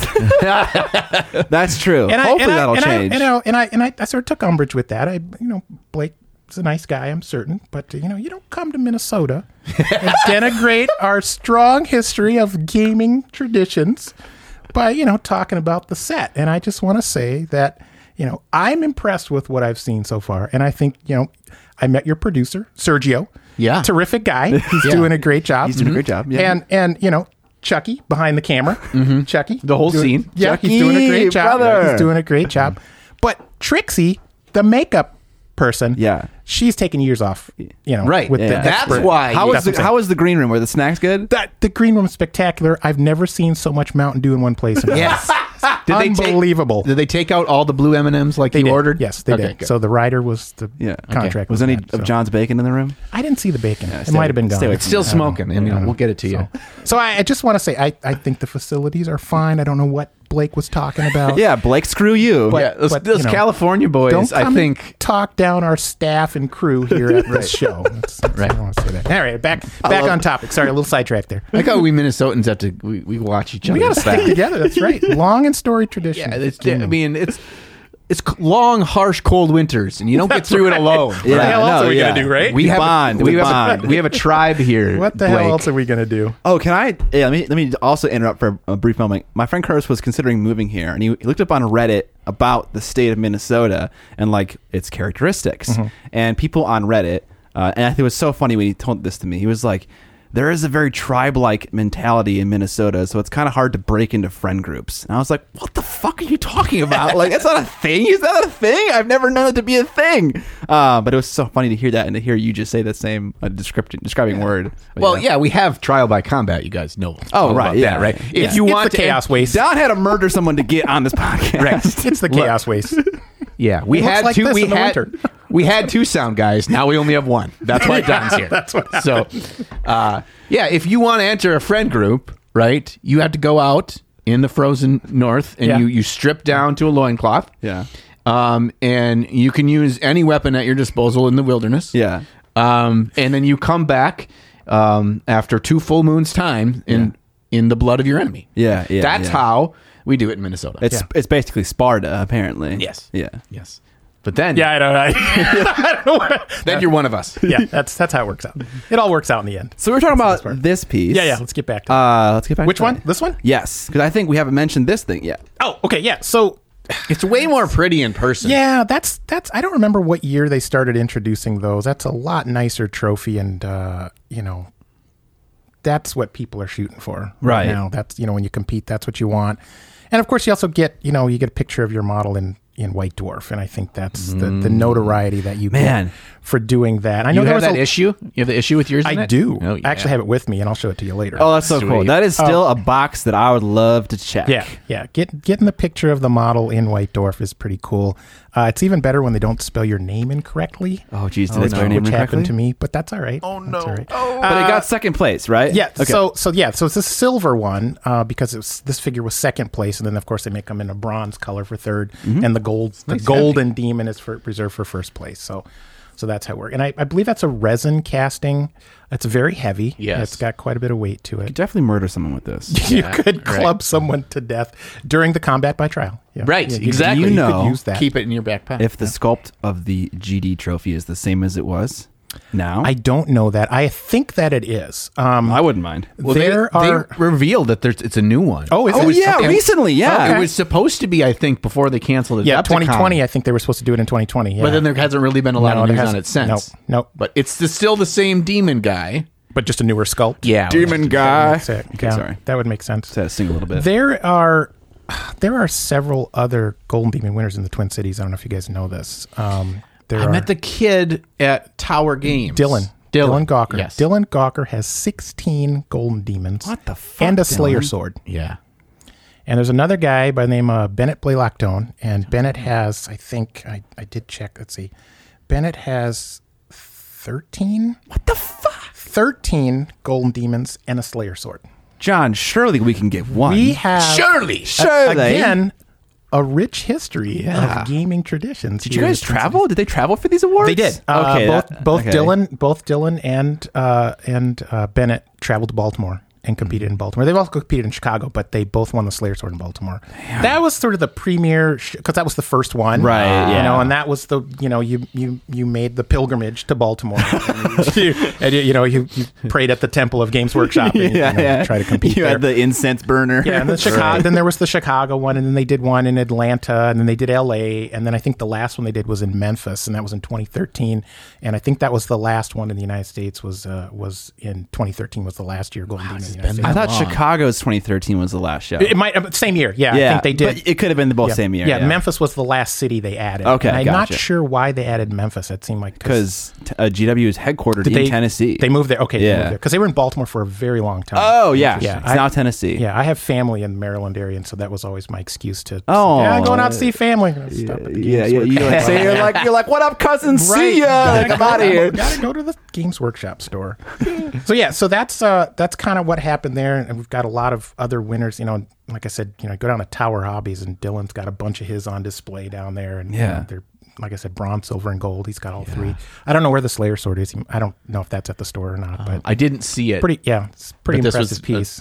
I Yeah. think three or four years ago, not long after I got into mini painting, that I was there randomly just looking at stuff, and they have just an IKEA Detolf case, Mm-hmm. and I'm like, man, some of this stuff looks really well painted, and the owner's like, oh yeah, uh, that, it's, that him. guy. He's, he's Yeah, up there working at the guy. desk. Yeah. And so I went over and chatted with him about it, Yeah. and he's like. Oh, he's like, yeah, you know, I, I did a lot, and he, he hadn't painted this. I was probably about 2018 that I Yeah. had this conversation. Yeah. He hadn't picked up a brush in yeah, five years. He, yeah, he, just, kind of. I'm done. He was a very young kid. What else is there to do? Yes, he was very young. He's a very young. He's winner. like 16, 17 years Yeah. old. Uh, what else is there to do? It's kind of like Tom Ailes. You You're just like a Slayer sword. And want a Slayer sword right? and stop painting. Yeah. Yeah. Well, it's interesting because a lot of my contemporaries, a lot of guys I competed against, or a lot of guys I followed, you know, that had competed over the years, I don't see any of their stuff online anywhere. I looked for some of them, Mm-hmm. um, and I don't see any of their stuff anymore. So I don't know if people just stop painting at some point, or if you know you get to an age where you know Instagram and you know Facebook, uh, you know, like you just don't have time to do that. I know taking photos of stuff is really challenging and time consuming for me. I don't, I don't have the time to really do that. So I have, you know, not one but two poorly maintained Instagram accounts. Hey. you know that I that I try to get stuff up on once in a while, but I, I just don't spend a lot of time taking photos of stuff. Um, so maybe that's why you don't see them anymore. But it's possible people just sort of outgrew the hobby too. So Yeah. um, If you ever want to come by to the new office space and like bring a bunch of models to Yeah, get photographed, I'd love to do that. okay, for you. cool. Yeah, I got some stuff. Cool. I might have to up my game a little bit though. 'cause- Scott will Scott will take pictures of himself with your trophies. Yeah, yeah, yeah. I'll, I'll put your trophies on my set. that's fine. Forget them there. There'll be a small fee, but that'll be fine. rental charge. rental fee. Yeah. Work something out. All right, what's what's next? Because you have a lot of things you want to talk about. You want to talk about scoring, different competitions. Yeah, yeah, yeah. Well, I, I think it was your first episode of the show. You guys had a conversation about um, different types The of first competitions. It might have been your first episode or your first or second episode. Okay, okay. It was early And- on. Yeah. it was early on, and you guys had a conversation about, um, you know, miniatures competitions and how they're scored and how they're constructed. Yeah, and so different forth. ones. So, so that's kind of what I, I wanted to talk a little bit about because, like I said, Games Workshop has promoted the Golden Demons as the premier miniatures painting competition in the world. Mm-hmm. That's great marketing. It's not necessarily true. I mean, it's the best Games Workshop. Exactly. you know, It's only competition. GW Yeah, minis. it's only GW sure. stuff. Yeah. So it's limited to their product in it, and that's fine. Um, so there are some limitations built into that. If you're going to compete, you got to paint a Games Workshop piece. If nothing there speaks to you, you wouldn't enter, right? Right. Um, it also is what you'd call a, it's a it's a winner take all Yes. system, right? So it's a first, second, and third in each category. Everybody else can go to hell home, right? That's kind of pack it up and go home if you didn't win. Yeah. Um, and when you talk about the time invested in, you know, some of these pieces and, you know, the blood, sweat, and tears that you put into them, you go to a competition like that, you don't make first cut. It's crushing, right? Yeah. So you don't always know why. And, you know, judging is always subjective. And so, you know, for arbitrary reasons. Sometimes people don't meet it. So there are other competitions out there, and you guys sort of reference this without maybe without knowing that these exist um, about different ways that you can judge a competition. And one of them that is uh, the best known is called the Open System, and that was something that was created by a guy named uh, uh, Sheperd Paine. And Sheperd Oh. Paine was a, a you you might recognize the name. I have his book on, uh, yeah photography. She- right. So Sheperd Paine had a series of books. He was just a guy that was a, a model builder, a scale modeler, figure painter, and back in the the seventies and early eighties, um, he put out a book called How to Build Dioramas, and it was more than just that. It was it was a book about um, you know telling a story, uh, painting and constructing miniatures, painting and constructing dioramas, photography. I mean, it was just it was like the bible of how to do hobbies. Right? It was really really cool, and a lot of guys from my age group you know, swore by Shep's book and his techniques and so forth. So, so we learned a lot by by using that. Um, so Shep created this sort of scoring system, this sort of they call it the open system that they use. It's it's the um, Minnesota, or I'm sorry, it's the um, Military Modelers uh, Society of Illinois, MMSI, I think it is. Um, and they are out of Chicago and they put on a show every year and it's an international show. People come from all over the world to compete and it's mostly or it started out mostly as historical figures larger scale historical napoleonics and world war ii and that sort of stuff. But over the years it's expanded to include anything uh, fantasy categories um, you know warhammer figures uh, tanks airplanes whatever people want to enter but it's still mainly known as a figure show um, and so uh, this show uses a, a, a, a, a grading system where it's not a winner take all. It's it is a more less of a competition and more of a juried exhibition. So think of it as you know people coming together to display their works, and then a team of judges who are themselves you know multiple time winners um, will go around and grade things according to a certain rubric and you can win a gold, a silver, or a bronze, or a commendation, depending on the level of your work. So there's no limit to the number of awards that can be given um, in this show. You are the the work is is rewarded for its own level. So you're competing against yourself. Yeah, How well did you meet the rubric? Yep. For that. Um, and so um, a couple of notes about that I took, which I thought were really interesting. Um, it has a basic uh, um, a basic category, and that's for painters of what they say modest ability. So even if you don't feel like you can compete with these international superstars, you can still go there and display your work and still, you know, be judged and graded and receive a commendation award for it. Yeah. Um, and then it has historical, a fantasy, and an ordnance category. So there's a minimum of categories. There's not all these different segmentations of categories. So it's a larger group of things. So if it's you know if it's a vehicle or a tank or a motorcycle or a truck or whatever, it goes in the ordnance category. Yeah, Every- yeah. everything goes in the ordnance category. Um, or it can just be hist- historical figures or fantasy figures. Um, and then they are uh, there are two levels in the advanced category. There's something called um, the painters uh, class, which is it's the work is just judged on its painting. So not not the Technical not- ability. Yeah, the technical ability of the Okay. painting itself. Yeah. and then there is the um, the open, which are for conversions. Like this piece would be a conversion. So anything that's converted or scratch built. Uh, there are guys that sculpt their own figures, you know, and, and there's a guy named Bill Horan that does like mind blowing sculptures, you know, of figures and and so um, so this competition or contest or juried exhibition, whatever you want to call it, is a more it- it's I I want to say nurturing, but that's not really what I mean. It's just it's it's a show you can go to and compete and be amongst fellow modelers without that sort of cutthroat. Um, It's encouraging. yeah, yeah, it can be discouraging for people. Yeah. Um, and so, uh, unfortunately, I've never had a chance to go to the Chicago show. The field in which I work, we're always busy. It's around October of every year, and I've always been busy at that time and never able to go. But there is a group of guys from Minnesota, the Minnesota Military Figure Society, which um, I've known those guys for many years, and there's a core contingent of that group that goes every year. Um, many of them met in New Sheperd Paine. Um, I never got a chance to meet him, um, but that is sort of you know the pinnacle of that group. And and again, they tend to be more historical figure painters and modelers, Yeah. but not not necessarily. I mean, there's guys that do aircraft and and Gundam and all sorts of things. You can really enter anything you want. Yeah. Um, so that so that's the the MS, MMSI uh, open system, and then there's another system that um, that is similar to that, and that's called the the AMPS system, and that's the Armor Modeling Preservation Society, and that's geared more towards um, plastic models. And they have a ton more categories, but they're all sort of um, associated with military vehicles and so forth. And I think they might have a, a, fantasy category or two. I'm not sure. Um, but they use a similar system where um, they use a, a small pools of judges, and they're your peers. They're people who may have, you know, have won in the past. And generally, that's who the judges will will be. And they're small groups of peers, and every model is is judged um, by by your peers. And it's a scoring system. And I and I actually found this because I, I, competed in an AMPS competition. Um, I think it was in 2014. Uh, we didn't talk about the that Abrams tank that I built. I think I showed you a picture of that yeah, Abrams yeah, tank. Yeah. So um, it's a kind of an interesting story about that too, but I'll get to that in a minute.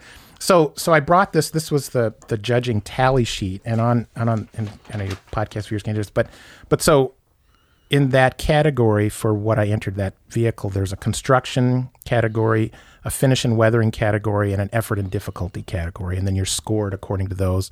And the maximum score you can get is a 10. Mm-hmm. And so you're allotted points in those. And so again, it's just measuring the work against a rubric. And then whatever you score is is where you're commended. That's the the medal you get depending yeah. on where you score. So it, it there's great feedback on here. They kind of you know make comments about your work. From there's four different judges that judge my piece, um, and there were and comments. You have all the rubrics it. right there. What's that? Yeah, and you Yeah. have all the feedback. Right, instead of you Can know going that? hunting down the judges after the show, and you know why didn't I win, and you know that sort of stuff. So it's a little more. Oops, it's just a little more um, encouraging for people to to to participate in those sorts of events. Now, unfortunately, I don't think that in the miniature in the gaming miniatures world, because I I mean that's kind of what these are, you know, gaming miniatures. In the mm-hmm. gaming miniatures world, that hasn't really entered the competition vein. That's they still prefer to do the you know the the, the what was it the, the crystal brush, still sort of a winner take all. You know, and and I'm not sure why there seems to be this arbitrary line between sort of historicals and scale models and gaming miniatures about how the competitions are run, which I think is a little unfortunate. But but I just want to say that you guys were right. There are other ways to judge models um, that that doesn't have to send somebody home, you know, hurting. Yeah, there is uh, a con that does grade against a rubric. Mm-hmm. Actually, there's two. Um, I believe um, Monte San Savino uses a rubric. And that's that's got a lot of roots in historicals as well. Yeah, that's think kind of it's- all over the place. Mm-hmm. Now it's it's like one of the biggest in Europe, and that was just this past Yeah. weekend. Yeah, that's part of our news actually. Right. Um, and then also Nova Open um, in the tri-state uh, area, Washington D.C., Virginia area. They do a rubric as well. Oh, okay. But I was going to ask you a question. Yeah. Um, I've always been interested in thinking about making a rubric for competing and like running my own competition and stuff like that.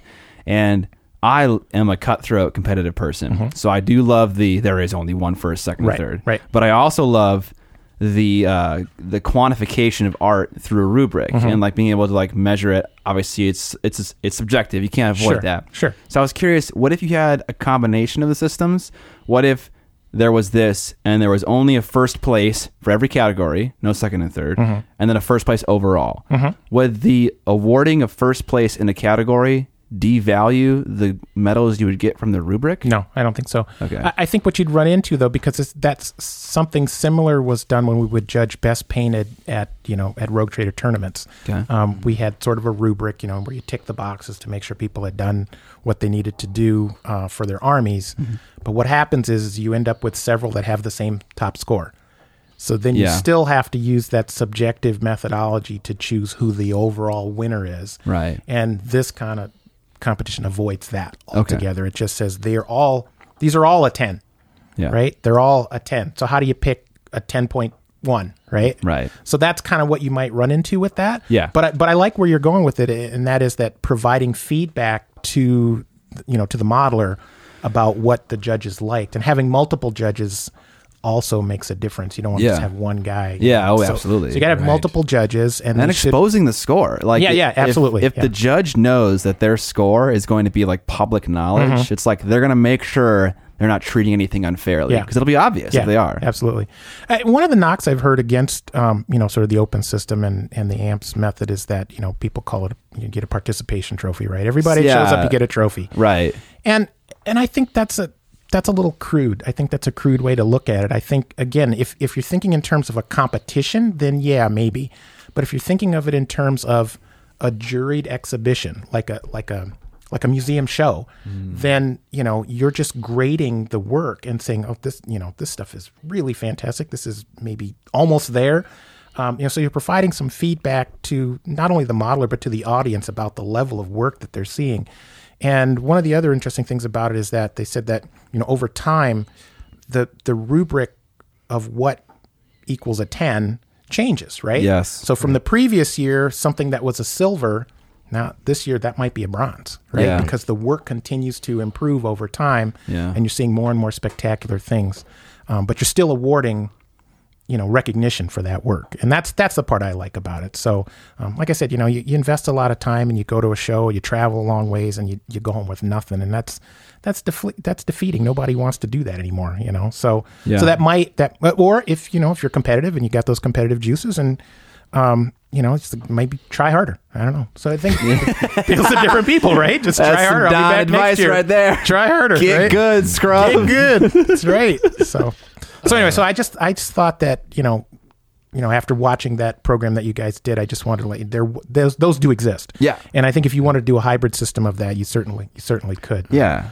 But I think providing the feedback is really the key here. you know, Yes. to- to- When I look at this, Mm-hmm. This is two things for me. Um, one, it's hilarious to see what the name of the category was. well, what is it for that one? Yeah, C9 135th Korea to present. Holy that is a broad category of things. I'm like, Is that broad? I'm like, pretty broad. man. Yeah. And be like, I don't know. It can take place between January 17th and 1968. And Yeah. it's like, whoa. And 135th scale, like they must have 117 different categories. Yeah, I you know what there's a, you can provide a link if you want to. There's a link to the amps scoring page and they have I, they must have like 20 categories. It's really specific. Yeah. And that's one of the differences between them and the open system. The, the open system has three categories. It's either fantasy, historical or ordnance and then there's, you know, subdivisions within that, but they wanted to minimize the number of categories to encourage more people to, to participate. The AMPS is is geared really towards military vehicles, and you have to be specific about where they fit in. So Yeah, we got kinda how that about works. ten minutes left. Yeah. Uh, So, so if, I want to ask questions. Yeah, yeah. Because you're uh, an amazing resource. thank you. Um, do you have any questions first? Um, I had some. Yes. Um, kind of an observation, and then maybe let's see if uh, Don can expand on this. Um, I thought, in in kind of recently getting into looking at like Golden Demon and expectations and, and kind of what wins and what mm-hmm. works really well mm-hmm. is I've seen that it's a lot about that this is the first time you've seen it experience, mm-hmm. right? Whether that be typically, I see it as two things. One is conversion. So this is not a, a model you've seen before because it's converted, whether slightly or grandly. Or two, the obvious, second obvious one to me anyway, is freehand. I've never seen anything like it because there's so much detail and Right. extra. I thought this was like an evolution. This is where we're at now. Yeah. I see your stuff mm-hmm. and I'm like, this is the way it's always been. Has it always been that way? Is it is it in from your experience? I, I just want to, you know, yes and no. I, I don't think at the time we recognized that that was happening. Mm-hmm. I remember non metallic metal happened about 2001, I want to say. Confrontation made that popular, and there Well, was first time- 2002. Yeah, the first time I saw it in competition was 2001 or 2002, I think. Um, and I remember seeing pictures of a piece and thinking that was mind blowing. And then seeing that same piece in person and going, what is this? And and my take on NMM at the time, because again we hadn't really seen it, was it looked great at one specific angle, and then when you turn it, you sort of lose that illusion. And so I didn't really see the appeal to that, but I see it. I see the appeal to it as you know a technique to be mastered. Sure. Right? So that is a painterly technique that you want to master that shows your skill level, and I think that's why people gravitate towards it. Um, yeah, we were seeing stuff for the first time. You know, I don't think we were aware of what it was. But as far as freehand, like there's you know there's details on the axe and there's The you know, shield. the shield and that sort of stuff. But but you know now you see the stuff that people are doing. They're you know full portraits on the back of cloaks and things like that. I mean that was we I- I wasn't seeing that when I first started competing in '97. I wasn't seeing that sort of stuff. Um, you know the te- techniques improve, the the paints improve, the brushes improve. You know it, it it's it's a continuous scale of improvement, and um, I I would be hesitant to compete now. I don't I don't know if I've got the chops to compete at the level of some of the stuff that I see now, um, and that's that's the other thing is you know when this next one hits, there's going to be a whole backlog of really good stuff that's going to hit the shelf. And it's going to be mind blowing the kind of stuff because people have two years to just sit around and paint stuff. And if they were planning ahead, thinking that the Golden Demon was coming up, you're going to see some pretty mind blowing stuff. So. I mean, if you want to go even further back, we have it's since 2013 that a golden demon has come to Yeah. the United States. Yeah. So And Crystal Brush is gone. yeah, Crystal Brush gone. Yeah. this a lot of a lot of a lot of time, with a lot of painters sitting around. Crystal Brush is interesting because you know with that monetary award, that brought all sorts of folks out of the woodwork. I Yeah. mean, that was that was really. I looked at that and went, "Oh no!" Actually, you know, I was kind of surprised that more of the sort of historical big guns didn't come out for that um, because of the the money that was involved. I would have thought some of those guys that are really that were known in that sort of realm would have competed. But again, I think there's that arbitrary line between. Oh, it's at a gaming convention. You know, Right. I'm not going to a gaming convention sure. you know but i but i, I was kind of surprised that some of those guys and i think that might have been their intent when they did it was if we offer a prize award we'll get a bigger pool i think what they got was just a bunch of guys from russia coming over you know Got a lot of Europeans. yeah a lot of lot of europeans, Europeans. came over for that so Yeah. so- Um, but it's all good Yeah. And it, it kind of, I, I mean, in retrospect, it, it kind of, it kind of cannibalized itself, right? Because you had these big guns that would travel from Mm-hmm. Yeah. wherever they're from Yeah. and here, and they'd come, and it, it almost, at least this is my interpretation of it, it discouraged Yeah. other people from entering Yeah. because this level was so incredibly Right, high. right. You weren't kind of cultivating the next generation. exactly yeah Um, people just said i can't compete against that and then they didn't go Yeah, I'd rather have twice as many models in there in the case and just Yeah. look at more cool stuff. Yeah. Yeah. It got to a weird place too where it was like you had multiple people working on a single entry, Mm-hmm. which I did not like. So someone would sculpt it and someone else would paint it. And then they would use the tournament cycle as a way to advertise the new release Mm-hmm. of a very special kit. And so that just felt kind of weird to me always. So if, I, Yeah. if I ever ran a competition, I would make it a requirement that I was a sole creator. And if, if you found out that like it wasn't, you Yeah. just eliminated immediately. yeah yeah, there's a there's a bit of disingenuousness in, in Yeah. you know It definitely should be the work of a sculpt a sole person. that you then paint and then you win the award for that It's, Yeah. you know Um, but so you kind of touched on the question that I have, but Mm-hmm. I'll I'll be more specific Yeah. about it and also a little bit aggressive. Do you? ouch and- but okay, I'm in no way endorsing this thought, but I Yeah. know that people that think this thought. Do you think this award in Mm-hmm. 2002 is less valuable than this award in 2022? 21. ooh that's a tough one um Yeah. No, because I would say the level of comp that represents the level of competition in that year. Yeah. Right? The award you win in 2022 represents the level of competition in 2022. Absolutely. Um, I think they are equally as valuable given the, the, the time in which they are set. I, like I said, I think the, the skills I was competing against, the the the uh, the methods, the ideology, all of that was The tools. of, of a time, right? Yeah. And so that's why I said I, I would be reluctant to compete now because I don't you know I haven't really kept up with it. Right. And the stuff I see online, you know, it's just some mind blowing stuff, and I just wonder how do, how do they do that? Yeah. Um, so you know, when I feel stumped, I'm like, geez, I, you know, what does the average person who just wants to enter for the first time, you know, think about some of the stuff that they're seeing? So no, I, I don't think it's less valuable. Um, I just think it's it's of a time. yes. Correct answer. Thank you. 10 out of 10. I win. I just know that that thought definitely floats around. Yeah, yeah. And it's Yeah. It, and it comes from a place of jealousy. It comes from a place of well, you got it back when it was easy Yeah. to get, and it's Yeah. like fuck off, like whatever. It Um, wasn't easy it at the time. It was though. yeah. I mean, if you look hundreds back of on hours, it, right? Yeah, if you look back on it, the stuff we were doing then probably looks fairly simplistic and a little cartoony. I would say, and not in a bad way. Just the style of painting. There was a lot of black lining that was happening. Um, there was a lot of dry brushing. Um, if you look at uh, you know some of the photos, the, the colors were you know less muted and more vibrant a lot of times. yeah. Um, things just had a, and even the sculpts of the miniatures were a little bit more.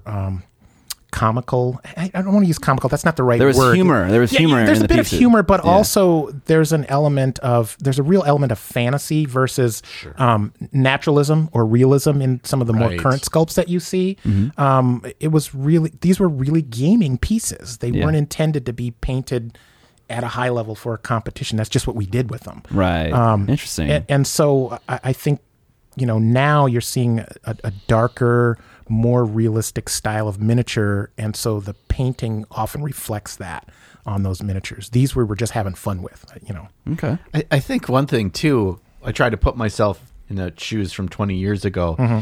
You you have no access to YouTube of actual having tutorials. There was no internet. There was no. Um, the most you had to learn how to get better was one. Um, you find somebody that's been doing it for a long time Mm-hmm. and physically work underneath them, and that was um, I, I, pardon me, I forget his name again. The the young man, Dylan, yeah. Dylan, Yeah. He told me his story of how he got into how he got good. Yeah. He He worked with Bennett. Yes, he Yeah. worked with Bennett. Yeah. He said he was like a, a high level Yeah. commission painter and competition Yep. painter. And so imagine you're 15, 14 years old and just learning from that. Mm-hmm. Yeah, you were apprenticing to a master. Yeah. He, he was an apprentice. That's the way he described it. Um, and you otherwise like think how many hours it takes you to improve when you have no outside Mm-hmm. influence, right? You get maybe two pictures and two awkward paragraphs in the Right. White Dwarf article of how they painted Yeah. this flag. Yep. Yep. Yeah. Now, f- decipher that and learn it yourself. Yeah. Um, it's just a totally different age, and so it feels like just like the information age we live in of speeding up faster and faster. Yeah. The our ability to absorb and learn from each other, Right. is is going faster and faster. Yeah. Yes. Yeah. The stuff you guys do, you know, it's so helpful to to new people. I'm sure. You know, just the the the, the tips that you're giving, the techniques that you're sharing, even the paint review. I mean, all these things help consolidate your you know your process and and i'm always a little taken aback when i you know I'll be on facebook or something reading something and i'll see someone post something like uh, you know i want to paint this miniature you know post pictures of yours so i get inspired Yeah. i'm like or you know i, I want to use this color but i don't know what it looks like what should i do try it that's what you should do Yeah, yeah. experiment practice That is a problem. you know that yeah. and, and so so it the internet sort of breeds a, a, bit of a laziness i think Yes. because people want the information at their fingertips rather than just you know try there's no there's no harm in failing try and fail Yeah. fail a bunch of times until you get good right mm-hmm. Yeah. and I, and I don't mean that as a criticism it's just that's that is a way that is also a way to learn versus someone just sort of handing you the answers or you know or telling you what they think is the best that might not work for you but you know what you guys are doing is providing tips and hints and and and clues and that's really helpful but you know when people are just asking for an answer that's i i find that a little little discouraging sometimes like ah just just try it man just put paint on the figure Yeah. see what I- happens It comes from a place of like wanting to get all your ducks in a row before you start a thing. Yeah. So I have like the right tools, the right model, the right approach. I'm not going to ruin this model that I invested money into. that there's an element of that i mean So models like- are expensive right so Yeah. i but like you can repaint it, you know. And also, there's a we have a whole discussion about that, and it's not a in my head, it's not a good excuse. Um, but yeah, okay. So we're kind of coming to the end here. Um, is there anything else you wanted to say about what you have here? What you have on your uh prepared? No, I, no, I don't think so. I, I, I thank you for the opportunity to sort of talk about some of this stuff and sort of showcase where these, you know, where we come from. I think it's important to kind of know, you know, where this hobby sort of started. Yeah. I don't think I represent the best of the hobby, but I, I think I, I can speak for it a little bit Yeah. about that time. And, and, uh, and uh, like I said, there's a, there's a long history of, of hobby and miniatures and games in the Twin Cities area. And that might not mean a lot to folks outside of this area, but uh, who watch your show. But but I think it's important, and I think that all builds into you know how we learn from each other. You know, like I said, you know, instead of there was no internet, but there was you know there was Jim and Jeff. Right. And we were you know kind of notching each other up. So you know, find a group of friends, paint with your friends. You know, hmm. try things with each other. You know, try to compete against each other. That's that's how you do it. You know, you don't need. And you can internet. do it virtually. That you don't Absolutely. have to have a Jim and Jeff in your Absolutely, neighborhood. absolutely. And a lot of these groups online, that's what they're doing. You know, sharing photos of things that they've done, and you know, getting inspired by those things. So, yeah, it's it's one big hobby. Everybody in the pool. I feel like I can officially anoint Don as mini painting Gandalf because he Nice. he is just Do I have to wear the a, hat? a, a font Yes. a font of wisdom, Wisdom. calmness, Wisdom is what we lack. and understanding that these two little hobbits are going to be okay because we have Gandalf. Oh, that's that's high praise. Thank you, gentlemen. Uh, I'm not wearing the hat though. I'm not wearing the Gandalf hat. Oh man. Well, I hope the goody PP's got something out of this. Hey, The goody he said it. the He goody said it. PPs, God That's damn right. it, Don. So I okay, but I have a question. So you got your kill goody this? PPs Yep. and you got your D suckers. Yep. Yep. Yep. How how do you tell them apart? Uh, you can be both. It's Oh, really okay. It's can the be- it's not willingness. exclusive. It's the willingness of the participant. Okay. If you want to be a sprude or a spruette, or you want to Okay. be a D sucker, you Right, want to be a goody right. PP, you Okay. get a pick. All right. You know. I just I was a little confusion about that. but Yeah. It's check. It's a. It's a. It's a check all that apply box. Yeah, Okay, yeah, that's- got it, that's a good it. way to You can it. be in every category. Yes. Got it. Awesome. We welcome you all in every category. We have another ad spot in today's episode, and this one's a little bit special. It comes to us by a good fan of the podcast by the name of Wesley. And Wesley wants us to learn about GiveWell, so he is helping us promote GiveWell today. Uh, donating money can be a wonderful, selfless act, but how can you feel confident in your donations are improving and saving lives in an effective way? You could do weeks of research to find charities that are out there, what programs they've run, and how effective those programs are, and how the charity might use your money. Or you could just visit GiveWell.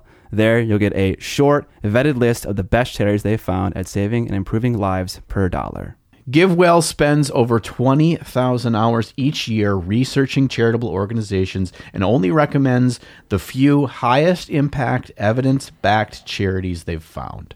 GiveWell has 15 staff researchers that have backgrounds in economics, biology, and philosophy, spending over 20,000 hours each year looking for the best giving opportunities that will maximize donors' donations.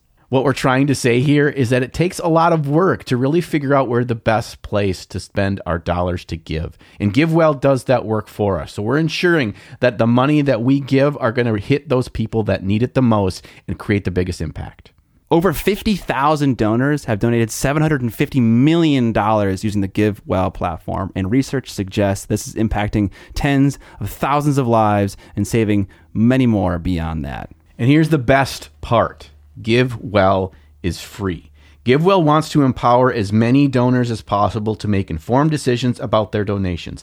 They publish all of their research and recommendations on their site for free, no sign up required. They allocate your tax deductible donation to the charity you choose without taking a cent themselves. I support a child named Soul in Eastern Europe through World Visions, and while they're not one of GiveWell's top places to donate to, it was really cool to use the platform to see how World Visions allocates their donation dollars. If you've never donated to a GiveWell recommended charity before, you can have a donation matched up to $250 before the end of the year as long as the matching funds last. To claim your match, go to givewell.org and make sure to put in trapped under plastic at checkout. That way they know where you came from and can match your donation. The Boston Globe calls GiveWell the gold standard for giving. And there's a lot of really amazing things that your dollars can go towards. For example, uh, to prevent malaria, it costs only $5 to give bed nets. And nets reduce mosquito bites, which cause malaria, so you can prevent a child from contracting malaria. Thank you to Wesley for reaching out for this really cool sponsorship opportunity. He thought he could maximize his charitable donations this year by instead spending it on a sponsorship on this podcast to encourage Sprudes and Spruettes all around the world to go and donate via using GiveWell. So the links are down in the description if you are interested in checking it out. Out of the news. The uh, first news item is Monte San Savino happened recently, but it was a different kind of Monty. It seemed like it was Was it the full Monty? Okay, guys. I got that. Guys, calm down. This is a serious podcast. All right. No, no more references. Uh, no, I'm just kidding. Um, there was 10, 12 people there, max, and the whole event was live streamed. Mm-hmm. And the person producing the live stream was a friend of ours, Vincenzo Celeste Miniatures Den from Twitch.tv. Yeah. Um, so yeah, that was really cool to see, and you can actually see all the vods. They're like twelve hour long vods. Yeah. on a Twitch channel, which I have linked below. Yeah, so check out Miniatures Den to learn more about that on Twitch. Yeah. Uh, but that was kind of interesting. I didn't. I guess in uh, Italy was kind of one of the places I think of when uh, like when I think of people that were affected a lot by COVID. Yeah. I remember like seeing uh, a lot of a lot of pictures uh, in hospitals in Italy of, it, of people really suffering. Yeah. And so I was kind of I was interested to see that they they didn't feel comfortable to run their normal con because it's not a massive convention MSS. It's kind of more of an intimate one. So do you uh, what do you think about that? Yeah, I, I think uh, since their country early on was hit very hard with the pandemic, um, as far as that I've kind of kept track on on how it's going over there, that they're still very serious about it, and I think it's it's more of a preventative thing. Um, and for international travel and stuff too, I don't know how much international travel is- is allowed Right. into Italy right now, even so Okay. that might be part of it.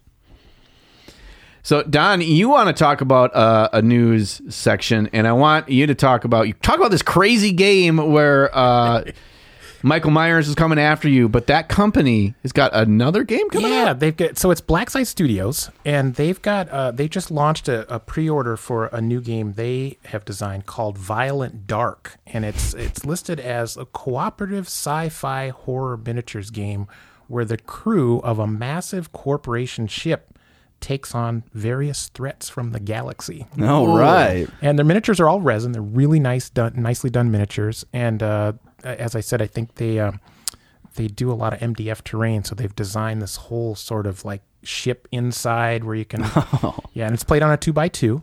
Uh, it looks really cool. Okay. So and the stuff that I've gotten from them for um, for Don't Look Back is is really top notch. So I you know I'd recommend this one. Yeah, it's, it's I- kind of Similar cool. to Space Hulk, an idea or no? Yeah, kinda. I think the crew are humans. They're, More, a little know- bit more alien, little Ridley, yeah, yeah, Ridley little, Scott yeah, feel. Yeah, a little more of that feel to it. Uh, so the, the humanoid crew fighting against whatever shows up on the ship. So On the ship. Okay, so you're not like killing things out in the galaxy. I don't there. think so. It- Okay. it, okay. looks like it's it's what happens on the confines of the ship, but I, I'm sure they'll expand. They do do a real good job with expansions for other stuff too. So I, I think Black Site Studio needs to hire a hobby Gandalf to be their spokesperson because he seems to he seems to sell this stuff really good. I'm I'm already envisioning me playing these games, and I don't even know how the rules work. So. it's all about the story, right? Yes. yeah, then the narrative. All right, what is this Cult of Paint clarification here? Okay, so in our last episode, somebody, probably somebody named Scott, said that uh, Cult of Paint was a subsidiary of Element Games. And we got a little um actually in the comments section by none other than Cult of Paint themselves, clarifying that they are not a subsidiary of Element Games, um, but they do have like a partnership in regards to their uh, airbrushes. What I take away from this is There's nothing to take away. Little Andy Wardle knows we call him Little Andy Wardle because they commented. That means he knows. I'm so dead. yes, you are. also, I didn't say they were a subsidiary. You did. Did I? No, I didn't. Yes, it was. No, it wasn't. Let's You- check the let's check Okay. the footage. Tape. Really, let's just blame. Let's just blame Blake. Yeah, what? Not Blake. Our Goblin writer, bro. Oh, James. Oh, right. it was the Goblin Writer. The Goblin oh, Writer. Oh, yeah, I it was forgot him. about He's him. not here right now, so we can blame him. It's always the intern's fault. Yeah. he's yeah, he's, not not, the on intern. set with the rest He's of the the crew writer. today, so we can blame Yeah, yeah. James. I didn't Yeah, see him in the green room earlier, so I'm not sure where he was today. Yeah. So okay, he he had it there, and I watched the episode, and you wrote read it off, but it was whatever. Yeah, we got corrected, and we were wrong. Sorry, So yes, Cult of Mea- Paint. Sorry, mea culpa. they they watch, and they know, and yes, we are dead. I will assume that it was Henry that wrote it because the way I read it in my head was Henry's voice when I Yeah. read that comment. So, um, but either way, I'm in trouble. So the takeaway from this is when you say stuff on here, it goes out on the internet. Yeah. And other people see it. Yeah. So you got to be careful what you say. Yeah, Right. my brain usually doesn't compute. Yeah, We, that yeah, well. we often forget that fact. Yeah, it, yeah. it can happen. Yeah. All right. D and D hard plastic minis on Sprue. I saw this. I saw Goobs. Goobs was showing these off. I think in, a, in a recent video. yeah, I got Is that them? this is them. Oh, nice. I got this. My buddy Joshy gave this to me because he got it from for uh, uh, free RPG day, and I didn't realize until I saw Goobs' video the other day that you could just contact WizKids and you know they maybe send you some to show off in a video. But way to go on you, Goobs.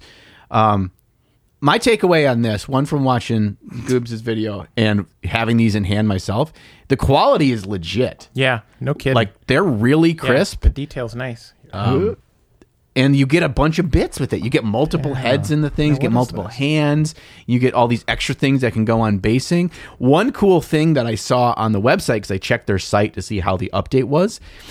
If you buy like a box that's got skeletons in it, mm-hmm.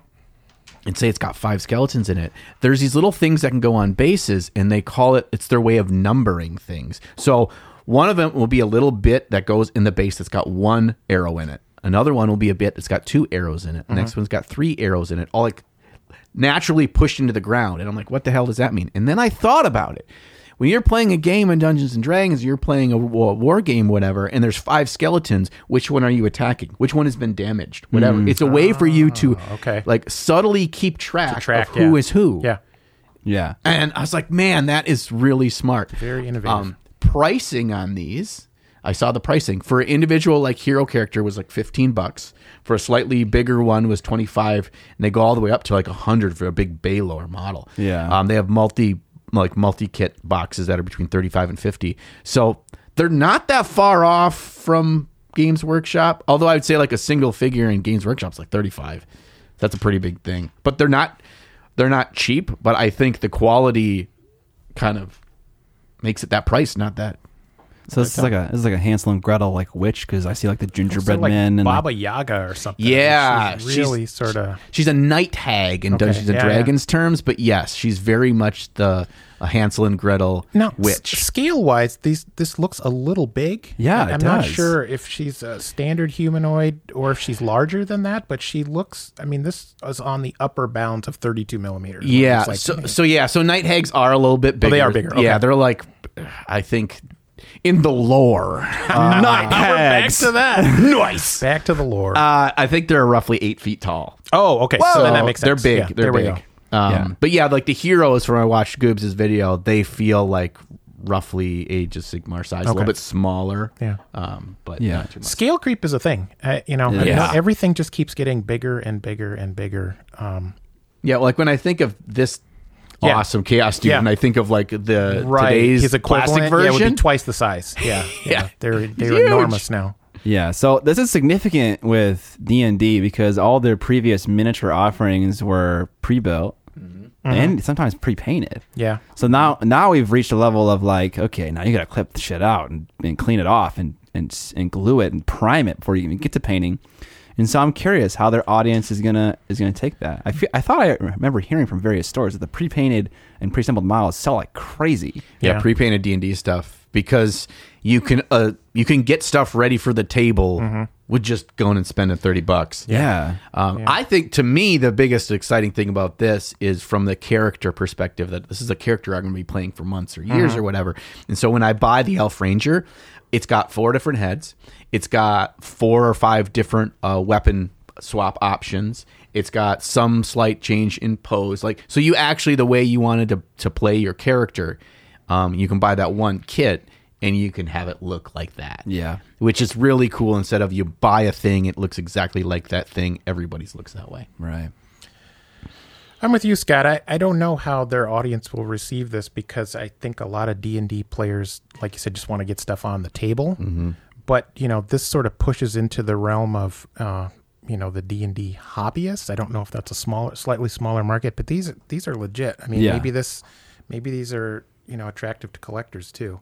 Yeah. Yeah. Give you a chance to to do something. Yeah. So, do you know if they're going to continue selling pre-painted, pre-assembled stuff, or is this replacing all of it? No, it's it's it looks like it's specifically enough of a gap between their other things Yeah. that um, they're trying to hit a different kind of target market for. Yeah, I wouldn't think they'd get rid of the pre paints or the or the you know just Yeah. the, the resin stuff that's not painted, Yeah. the pre primed. That's yeah, all. pre-primed. That's all on news for today. All right, welcome to the end of the podcast. Thank you for sticking around the entire time. Don, thank you for being here. Hey, thanks guys. I really had fun. absolutely. This was great. Thank you if for having me people me want on. to find you on the internet, is there somewhere to look? Well, as I mentioned, I have two poorly maintained Instagram accounts. Uh, you can put the links below if you want. Sure, we will. Col- it's at colorful soldiers. Okay. Colorful is spelled with an OU, as in the British Oh, spelling. okay. Oh, very and fancy. also at Colored Soldiers, which is where I started my historical. I was going to do a historical. It didn't work out. Anyway, those are my two Instagram accounts. They're very poorly maintained. You can see some of my stuff. I'll throw these up there. I don't think these are up there. Uh, so I'll throw the, the diorama up there for some people want to get a closer look at There's that. going to be a lot of goody peepees now following you, so you better. You think so? You have to really. They're going to crank be really it up. disappointed Crank it up. at my rate of uh, at my rate of production. Go for really go for, disappointed. go for once a week. I think once a week you can throw up one picture. I think that that's, that's we'll see where it goes. What I I'm fi- inspired. What I find is that if I give myself that reasonable expectation, and I encourage all goody peepees to do the same, if I share somewhere out uh, in the universe once a week something I've painted, it kind of tells me like in my brain, am I hobbying? Am I keeping this up, on, you know, up to date on this? And you know, it, it makes me feel like I- I'll accomplish more if I've got to share it. I'll shoot for it. You can do it. They're still going to be disappointed. Hobby Gandalf doesn't have time for photography. He's he's into it. He just talks about lore. That's it. That's gonna be all of his Instagram stories, just talking about lore. Yeah. I'm going to post pictures of lore. Yeah, oh He'll my just be God. writing. Oh, at all. no. Just his finger pointing Yep, to a pointing paragraph. to a paragraph in the book. That's it.